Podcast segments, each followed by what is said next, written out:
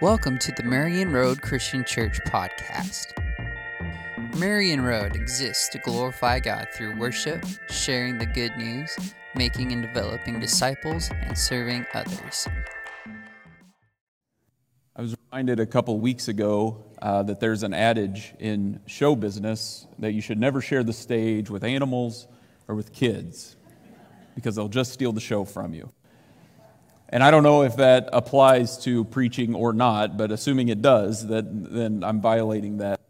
So uh, we'll see how it goes.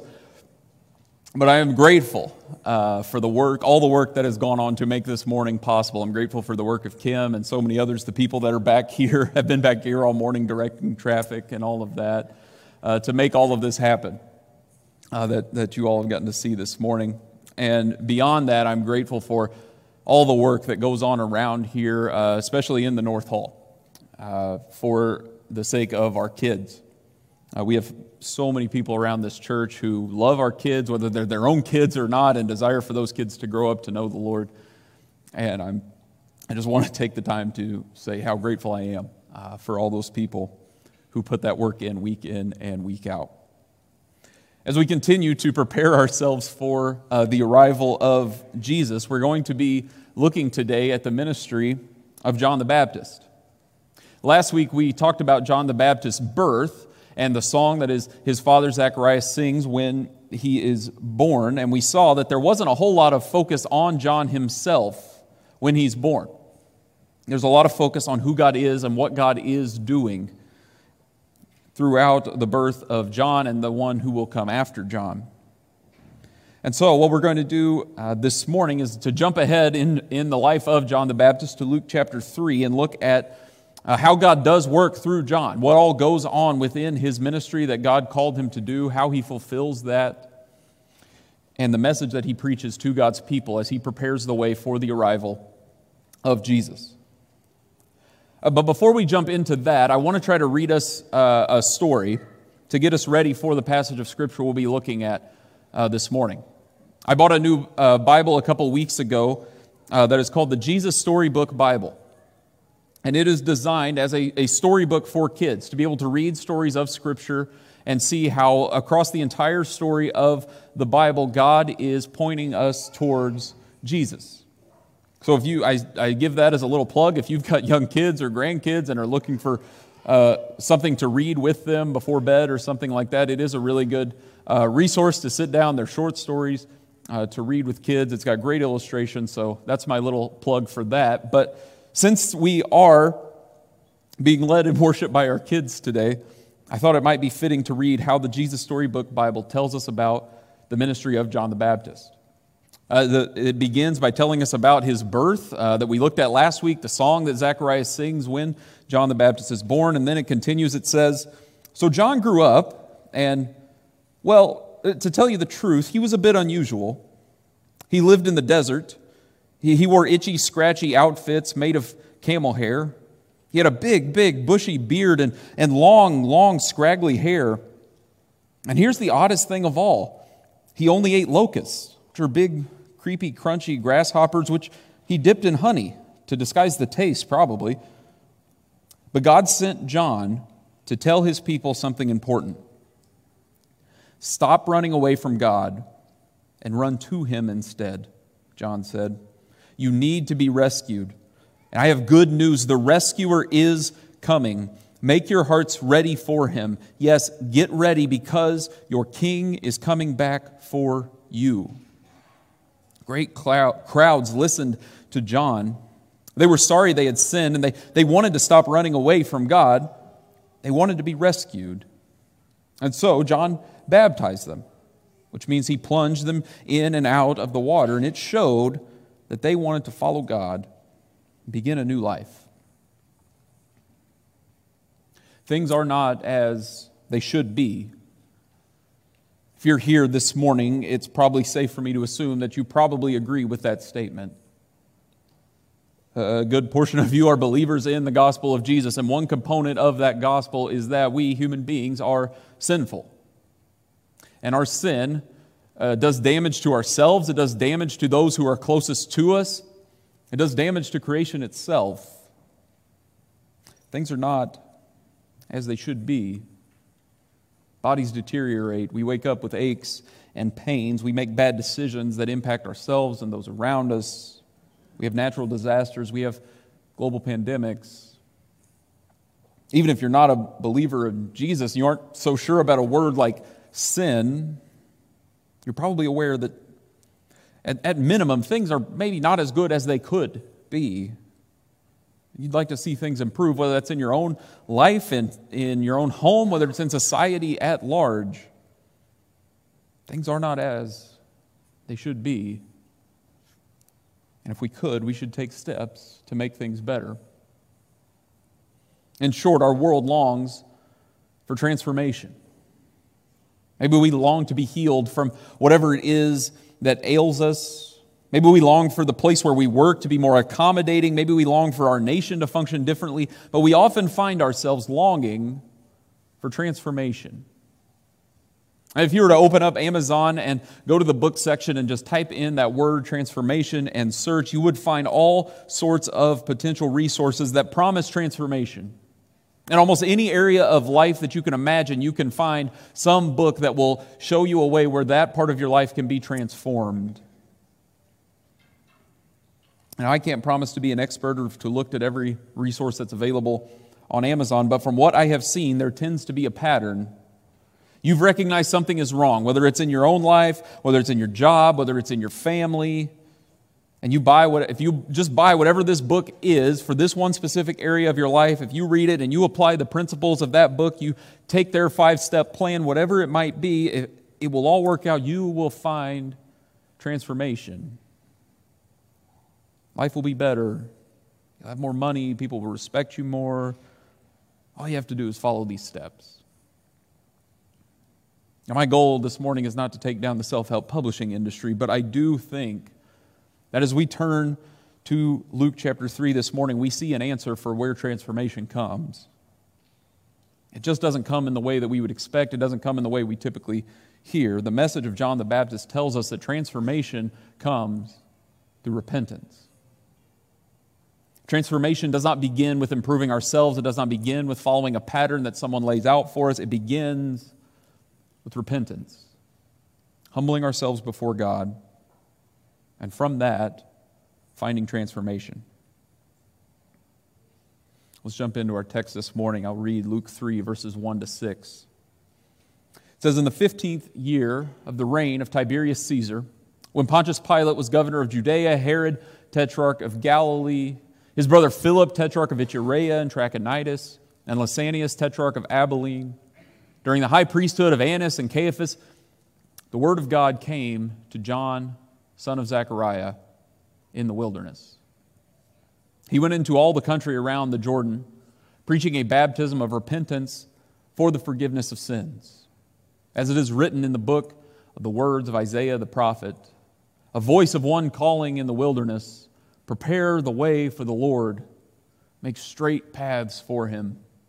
Every valley shall be filled in, every mountain and hill made low the crooked road shall become straight, the rough ways smooth, and all people will see God's salvation. These verses set the context for us, both historically and biblically. Luke wants us to have the lay of the land. He, he begins his gospel by telling us he's investigated the, the background, he's done the study, the hard work of all the events that happened around Jesus so that he can give us an orderly account of what has occurred and he does he shows that again here by summarizing for us the powers that are in place when John the Baptist uh, begins his ministry. And based on what Luke tells us in those few verses, we can kind of narrow our time frame and know that we're speaking roughly in the realm of uh, the, the years 27 to 28 AD. But as important as those details are, what is far more important is the biblical context Luke gives us when he quotes from Isaiah chapter 40.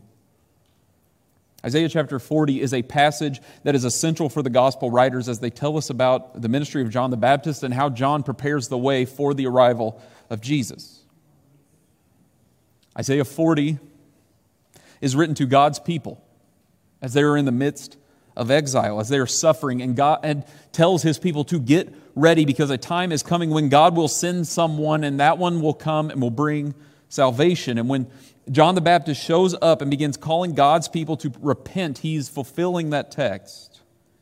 He is the voice preparing the way for the arrival of God's salvation. And John calls God's people to turn around, to change their lives, and to demonstrate that repentance, that turning through being baptized, which makes John a little strange. John was far from the first preacher or teacher in this time to command people to be baptized. But every other Jewish preacher around his time, if they would have required baptism, they would have required it for someone who was not ethnically Jewish and who wanted to become Jewish. It was for the outsiders to signify that they were becoming insiders. And John says that everyone, no matter who they are, no matter what they've done, no matter how long they've been walking with God, they need to be baptized to prepare the way for the arrival of the Messiah. And if that's true, it, it, it, that the Messiah is on the way, it demonstrates something to us about the depth of the problem and the need for the solution. We get a glimpse at how John's preaching confronts that in the next few verses, verses 7 to 9. John said to the crowds coming out to be baptized by him, You brood of vipers. A little different message than kids singing Christmas carols, I guess, but you brood of vipers, who warned you to flee from the coming wrath? Produce fruit in keeping with repentance. And do not begin to say to yourselves, We have Abraham as our father. For I tell you that out of these stones God can raise up children for Abraham. The axe is already at the root of the trees, and every tree that does not produce good fruit will be cut down and thrown into the fire. A few years ago, uh, my dad had some logging done on our family farm, and be- before the actual equipment to take the trees down was ever on the property, the, the logger went through and marked trees, marked which ones were to be cut down, which ones were to be left, so that things could go more quickly once it actually came time to do the logging. And John uses imagery that's somewhat similar in these verses to describe the situation of God's people at this time. He says, The axe is already at the root of the trees. I'm not from Minnesota, so I can translate and say, the root of the trees. And how did that not get more laughs than the jokes the kids were making? Come on. John says, The axe is at the root of the trees. The logger's sizing things up, deciding which tree should come down, which one should remain and that unless the trees want to be cut down and thrown into the fire, they should repent and bear fruit as a demonstration of their repentance. And he continues and says, This sort of repentance is for everyone. It's not a matter of pedigree, it's a matter of personal faithfulness. John tells the crowd not to waste his time telling him about their family line. There was an assumption among some, some listening to John, that God would take care of his people simply because of their ancestry, simply because they were God's people. It didn't matter what they did, God had to care for them. At the end of the day, all that matters, I was born into the right family, God has to take care of me. And John takes that thinking by the collar and does his best to try to shake some sense into it. Family heritage does not matter if it is not combined with a heart that recognizes who God is and desires to live in light of that reality.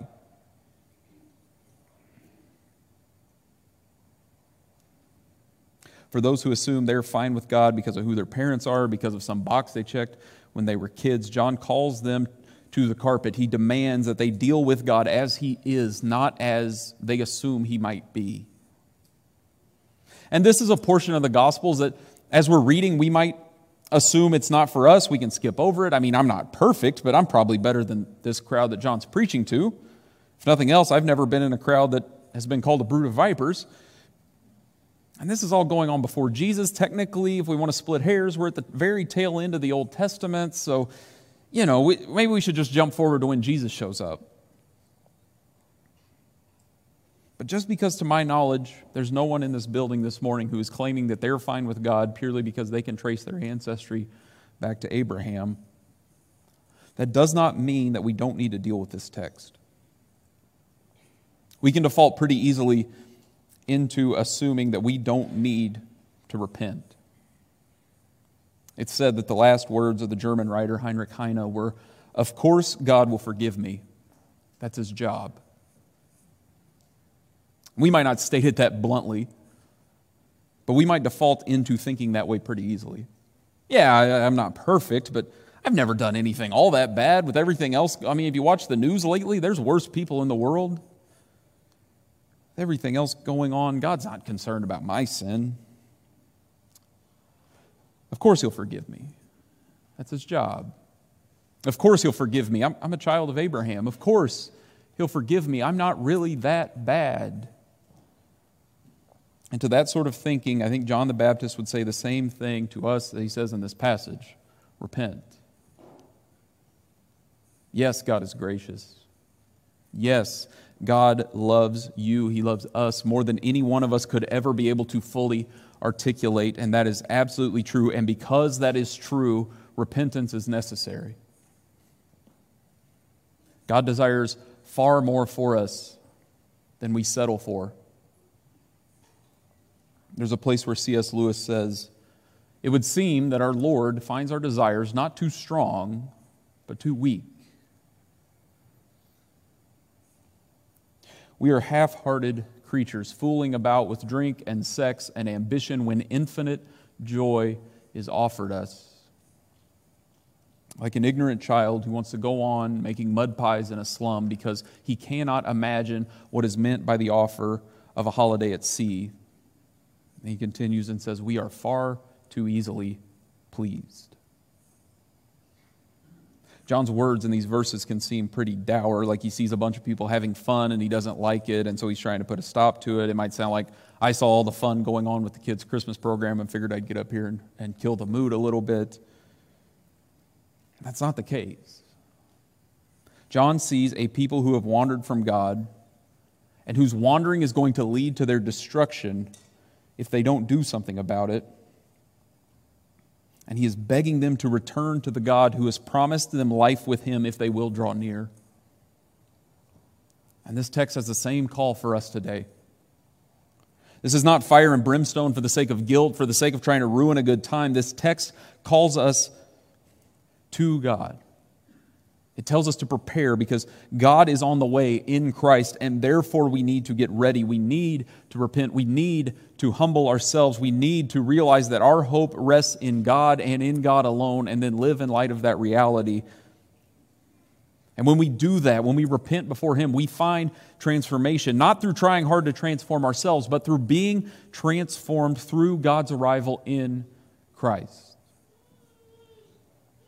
But this sort of transformation is not something abstract, it's not just something that's only relevant on Sundays. As John is drawing a crowd with his ministry, he has the question posed to him about how to live out this sort of repentance, this sort of transformation in specific situations. And we might find ourselves wondering the same thing as we read this text today. I mean, repentance and transformation, it doesn't sound tangible. If I'm really going to do this, what does it look like in my home, at my workplace, at my school?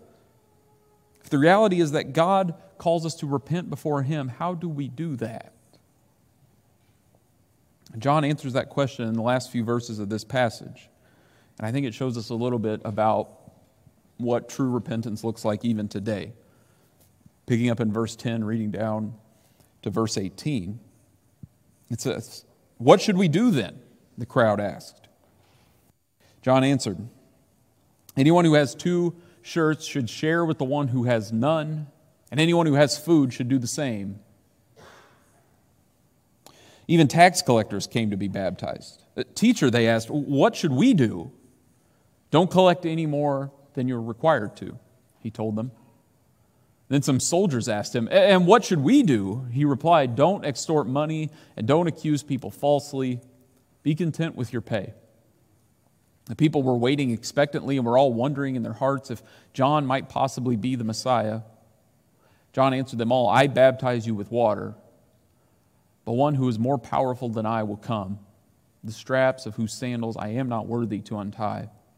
He will baptize you with the Holy Spirit and fire. His winnowing fork is in his hand to clear his threshing floor and to gather the wheat into his barn, and he will burn up the chaff with unquenchable fire. And with, and with many other words, John exhorted the people and proclaimed the good news to them. Our world, most of the time, creates a divide between the physical and the spiritual. Uh, the spiritual realm is where we deal with these terms like repentance and transformation. The physical realm is where we actually live our lives. The spiritual realm is for this building, it's for this day of the week. The, the physical realm is where we have to cook dinner and drive our kids to practice and buy Christmas presents and all those things. Scripture does not assume that that divide is as clear as we would make it. For us, repentance can be kind of a weird abstract term that basically just means to feel guilty. Scripture tells us that repentance is tangible, is demonstrated in how we act towards those around us. And that application begins with a general statement to the entire crowd and from John that everyone who has abundance should share with those who do not. Most people in the ancient world only had one change of clothes. Most people live day to day hoping just for enough to get by. There's a reason why Jesus includes the request in the Lord's Prayer that God would give people their daily bread because that was not a guarantee. So, in that reality, John calls those who are responding to his message to bear fruit in keeping with repentance by caring for those around them who are in need. But he continues to get more specific, and we're told about the direction he gives to two specific occupations tax collectors and soldiers. Now, if we were average people standing in the crowd listening to John the Baptist preach, we would probably have some pretty strong opinions about those two lines of work. Tax collectors worked for the Roman Empire, they made their wealth by exploiting those that they collected taxes from. Essentially, if the Romans said that everyone had to pay a 10% tax, a tax collector could turn around to the people and say that the tax was 15% and keep that extra 5% for themselves. It was a job that could only be done well if you were exploiting your friends and family in the process. So, if we're in the crowd listening to John, if you can picture that, and we see a tax collector come forward and be baptized by John, and then ask John, okay, now what do I do? We would probably have a long list of things that we think they should do. And at the top of that list would be quit your job and find a decent line of work.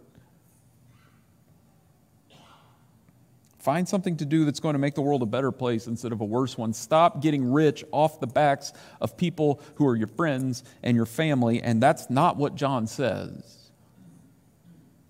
Instead, John tells a tax collector to repent where you are, because where you are is where transformation begins. Instead of commanding them to quit their job, he tells them to do the job they have in a way that acts out their transformation. Instead of using their position to line their pockets at the expense of others, John calls them to do their job from a posture of repentance as a demonstration of the coming salvation of God. And he says something similar to the soldiers listening to him. In a territory like this, at this time, the main job of soldiers would be simply to keep the peace. Make sure no one's stirring up trouble. Do whatever you have to do to keep people in line, even if that meant using force against those who are vulnerable and can't defend themselves. But again, John doesn't say you got to quit your job. He tells them to do their jobs with an eye towards service. Instead of looking for bribes and ways to extort people they've been put in charge of, John calls for contentment. He calls for doing your job well to make sure that the vulnerable are not made more vulnerable as you carry out your duty. And those are two examples, but I think it's pretty easy to extrapolate out from there and see what repentance looks like. It looks like treating others well where we are right now. It is not just an internal thing, it is not just a spiritual thing that does not impact our day to day. It is a tangible thing that changes how we go about our lives and our work. Your work is something more than just something you do to get a paycheck so you can pay your bills. It is an opportunity to demonstrate to the world around you what repentance looks like as we conduct our daily business with an eye towards service, to, an eye towards looking to the needs of others instead of our own, as we live as members of the kingdom of God in the present. Now, obviously, there are some lines of work we could throw out hypothetically where it's basically impossible to glorify God. But I think this text shows us that an overwhelming majority of the time, the way to work out our repentance is by allowing the message of the gospel to invade every part of our existence. When we do that, we begin to work out transformation where God has us right here and right now. And that might not sound as glamorous and exciting as a book from Amazon might promise, but it is a series of small, tangible steps in our homes, in our workplaces, in our vehicles where we demonstrate repentance taking place as we use what we have to ensure that those around us are cared for. And that is how we bring about transformation in ourselves and in the world around us. And when we do that, God's people give a preview of the future. The commands John gives in this passage might seem too small, but as he continues to explain that his entire ministry is preparing the way for someone who is to come after him, I think it helps us begin to get a sense for the real goal of John's teaching. Yes, what John says here might sound small, but imagine what it would look like if the number one concern of every single person you worked with was how can I serve those around me? Imagine how different your day to day tasks would be. Imagine how different your place of work would look compared to every other place of work like it. Imagine how different our city would look if every single person approached their work with an eye towards service. Now, I can't snap my fingers and make that a reality as much as I might like to. But what I can do is say that for each and every one of us, Wherever you go, when you leave this building today, you have the opportunity to go to, with an eye towards service, to offer the world around us a little glimpse of the kingdom of God, little moments of transformation as we participate in a life of repentance before Him. Because ultimately, that is where John's ministry is headed. He's preparing people for Jesus. And because that's John's goal, I want to return as we close to the Jesus Storybook Bible and read its portrayal of the day where Jesus came to be baptized by John. It says, One day John was baptizing people in the Jordan River as usual when he looked up and saw a man walking down to the water's edge. God spoke quietly to John, This is the one. John's heart leapt. This was the moment he'd been waiting for all his life. Look, John said, as Jesus came down into the water. But his voice came out as a whisper. He couldn't make it any louder. It was all he could do to even speak. The, the Lamb of God, God's best Lamb, who takes away the sins of the whole world. Will you baptize me too? Jesus asked. Who am I, John asked, to baptize you? That's what God wants me to do, Jesus said. So John baptized Jesus.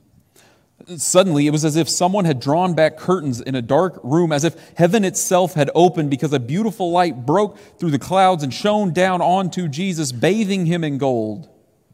Beads of water glittered and sparkled like tiny diamonds in his hair. A white dove flew down and gently rested on Jesus.